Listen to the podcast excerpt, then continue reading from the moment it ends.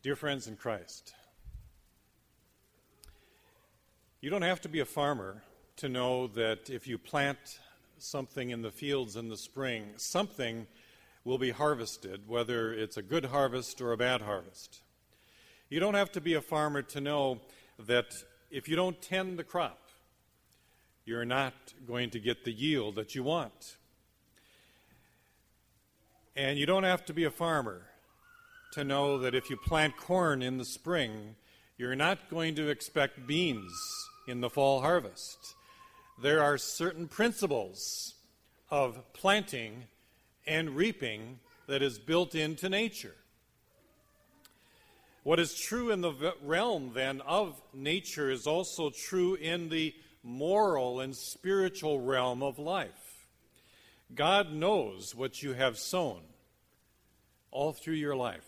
He knows that. And if you sow, you will reap a harvest of some kind. And what you sow, you will get. It's not different in the end. What you sow is what you reap. You cannot eat junk food every day and expect to be in top notch health.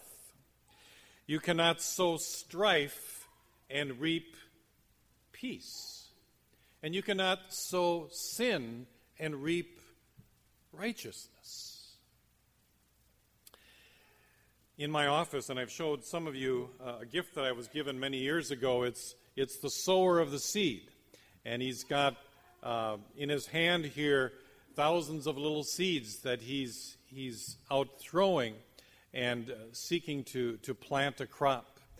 And when I look at that in my office, often I'm reminded that I'm a farmer. And I'm reminded that you are a farmer. For all of us, you see, sow seeds. Not maybe the kind that we hold in our hands, but the kinds that we, that we have in our spiritual walk. You and I, as Christians, every day interact with people. Just think from the time you get up to the time you go to bed, how many people you interact with, and how many seeds that you sow whether positively or negatively. We all sow seeds. And if we're Christians, we're called to sow the seeds of words and actions that the Holy Spirit supplies. And Paul lists those attributes in chapter 5 of Galatians that uh, Pastor Kurt dealt with last Sunday. And these are called the fruit of the Spirit. And they are love and joy and peace and patience and kindness and goodness and faithfulness and gentleness and self control. But now we don't exhibit these fruits to be saved. We don't do these things to earn our salvation. We've been dealing with the book of Galatians now for six weeks. And all these previous weeks, we've talked about how Paul was trying to make the point with these former parishioners in the province of Galatia who felt that they were under the law of Moses, under some moral code, legal code, that if they only did certain things, then God would save them. But now he declares in this last chapter, chapter 6 of his book, as an encouragement to the Galatians, that there are some still God given laws that we are intended to obey.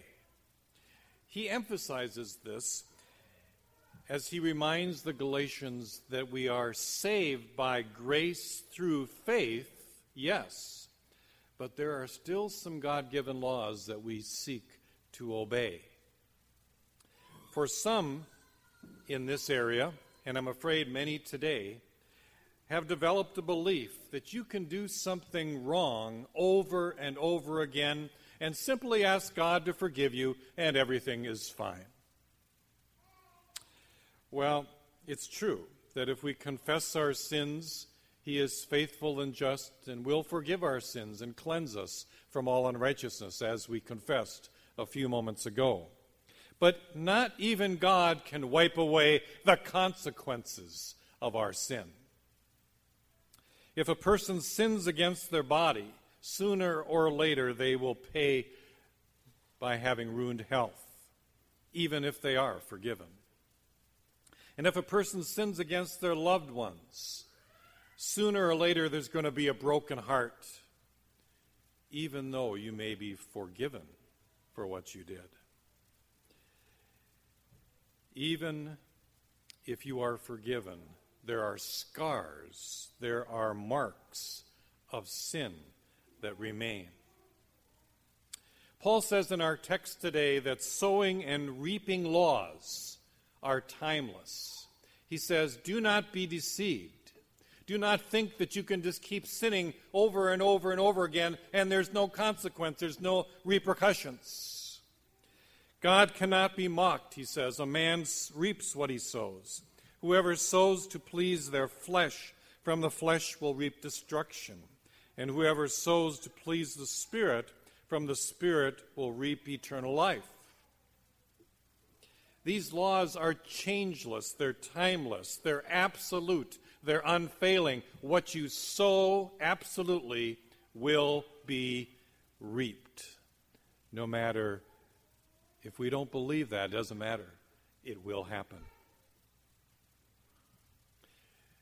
If our lives are for self and we do those things over and over again that are wrong, these principles will bring forth a, forth a disastrous harvest. On the other hand, if our lives are lived for the Savior, these principles will produce a bountiful spiritual crop. Yes, we reap according to what we sow. This particular law became very evident in the life of one man. Robert Watson Watt was the inventor of radar that police use. And one day, this man was arrested for speeding, and he was caught by a radar trap. Shortly after this happened, he wrote this poem Pity Robert Watson Watt, strange target of his radar plot. And this, with others, I could mention, a victim of his own invention. Paul says, sowing the seeds of flesh produces corruption. And I'm afraid the sensual kind of lifestyle that so many live today and that kind of rules our society in so many ways is going to have its consequences as the years go by. And whether the proponents of these persuasions, realize it or not, there's going to be a heavy price to, to pay in how our society continues to evolve in the years ahead. For you see, sin often produces a far bigger crop than desired or even expected. Hosea 8 7 says, For they have sown the wind, but they will reap the whirlwind. One author wrote Human beings are sometimes strange creatures. They often sow their wild oats and then pray for crop failure. Warren Wiersbe once wrote these words. He says, Sin will take you farther than you intended to go, keep you longer that you intended to longer than you intended to stay, and cost you more than you intended to pay. You see, sin's like that. It's always a bigger deal than we think.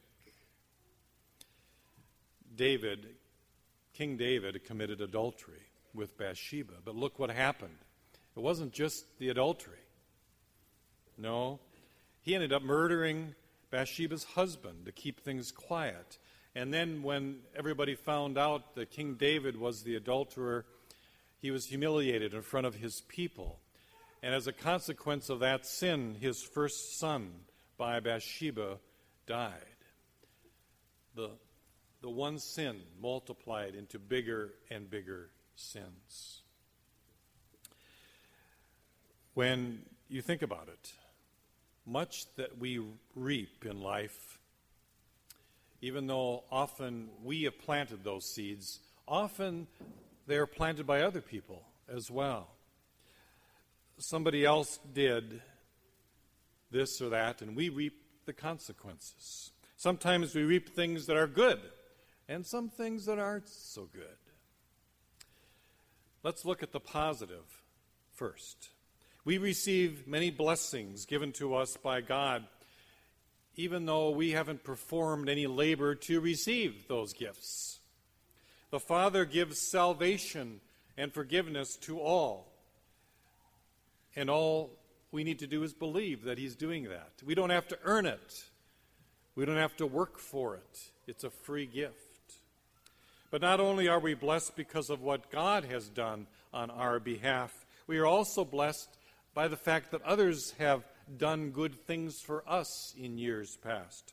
Others have labored and have entered into, and we have entered into the blessings of their labors. Because of many who have labored, we have entered into the blessings of the labors of those who established years ago schools and hospitals and nursing homes and camps and the list goes on and on. Those institutions that we appreciate so much today began by the positive work and labor of people many years ago. And we are enjoying the blessings of those seeds that were sown uh, many, many years ago, sometimes. Next Sunday in, uh, in our worship service, our 15, 115th anniversary service, we're going to be celebrating just that. Celebrating and being reminded of those people that have gone before us in this congregation who's, who sacrificed much, first of all, in order for us to have this beautiful building to worship in each Sunday. But more importantly, those people through the decades of the history of our congregation who were faithful in their prayers and in their witnessing, so that God's Word would continue to be proclaimed in this place for all these years. And you are some of those people who've been praying and witnessing and serving and allowing this community of faith to continue year after year as it has. And we thank you for that. Not only does this law of sowing and reaping work positively, but it also operates negatively. We not only enter into blessings God has bestowed on us that we don't deserve, that we haven't labored for, but we reap the wrong because others came along before us and sowed the wrong things and those things have had an effect on us even today.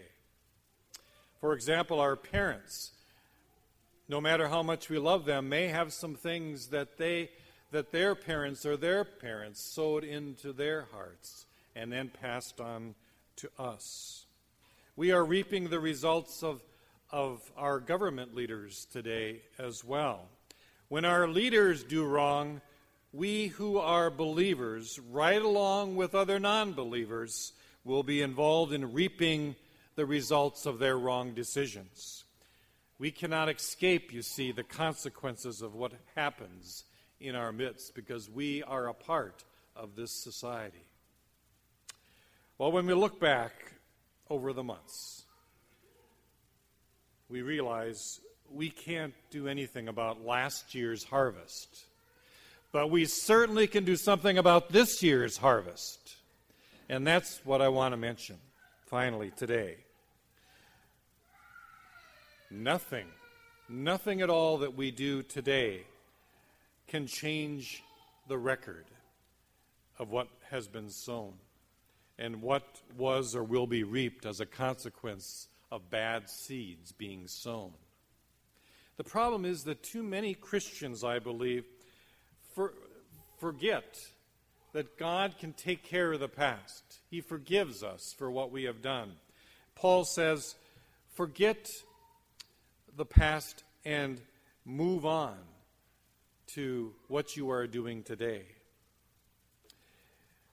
There is not a believer alive, including myself, that has not sown the wrong kinds of seeds often in life. But there is nothing I can do, you see, about that bad seed that was sown. And you can't do anything about it either.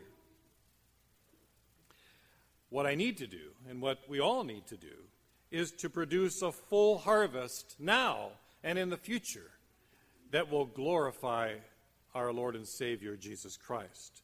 This is what we're all to do. Regardless of where we are in the Christian life, this is the Spirit's exhortation to us, regardless of what we have done.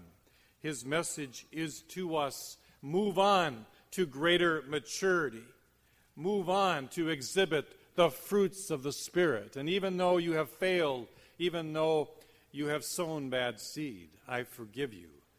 Let's move on together and make this world a better place. Sometimes we get weary of doing the right thing, don't we? Paul says in our text today, Do not become weary in doing good, for at the proper time we will reap a harvest if we do not give up. Therefore, as we have opportunity, let us do good to all people especially to those who are a part of the family of believers. You know, if you're a farmer or if you have a garden at home, sometime during the summer you get kind of weary of weeding and watering and defending against bugs and disease. Sometimes it seems like the harvest of your fields or your garden is a long time coming, and sometimes the effort becomes overwhelming. But Paul says to us if we will continue to tend the harvest, the crop, and don't give up, we will be rewarded. Norman Geisler, as a child, went to VBS, to Vacation Bible School, because a neighborhood friend invited him. That fall, he started coming to Sunday school in third grade because the guy on the, on the church bus went out of his way to pick him up and bring him to Sunday school Sunday after Sunday. And that bus driver did that for nine years. But still, this young man named Norman didn't come to know Christ. But finally, during his senior year in high school, he made a personal commitment to Jesus Christ. And the question was asked what if the bus driver would have said, I'm going to give up on this kid? I've been picking him up for eight years and now nine years, and it seems like he's not further along in his commitment than he was in third grade. I'm going to give up. But this guy didn't. And he kept picking this guy up. It wasn't a waste of time. And he continued until this man, now this young man, committed his life to Christ. I know, I know the summer is long. And I know that the harvest seems far off and we struggle to see the fruit of our efforts and we say, What's the use? That person's never going to change, or I'm never going to change, or whatever it is. But the harvest is promised. So don't give up. Continue to do what is right as long as you have the opportunity. The harvest is coming. And my prayer is that today, that you may experience the Lord's presence in a way as you come forward for Holy Communion that will allow you to experience the certainty of the forgiveness of your past errors, and also strength to not sow seeds of sin and destruction today and in the future, but rather sow seeds by the power of the Spirit of love and peace and joy. That's my prayer for you and for me today. Amen.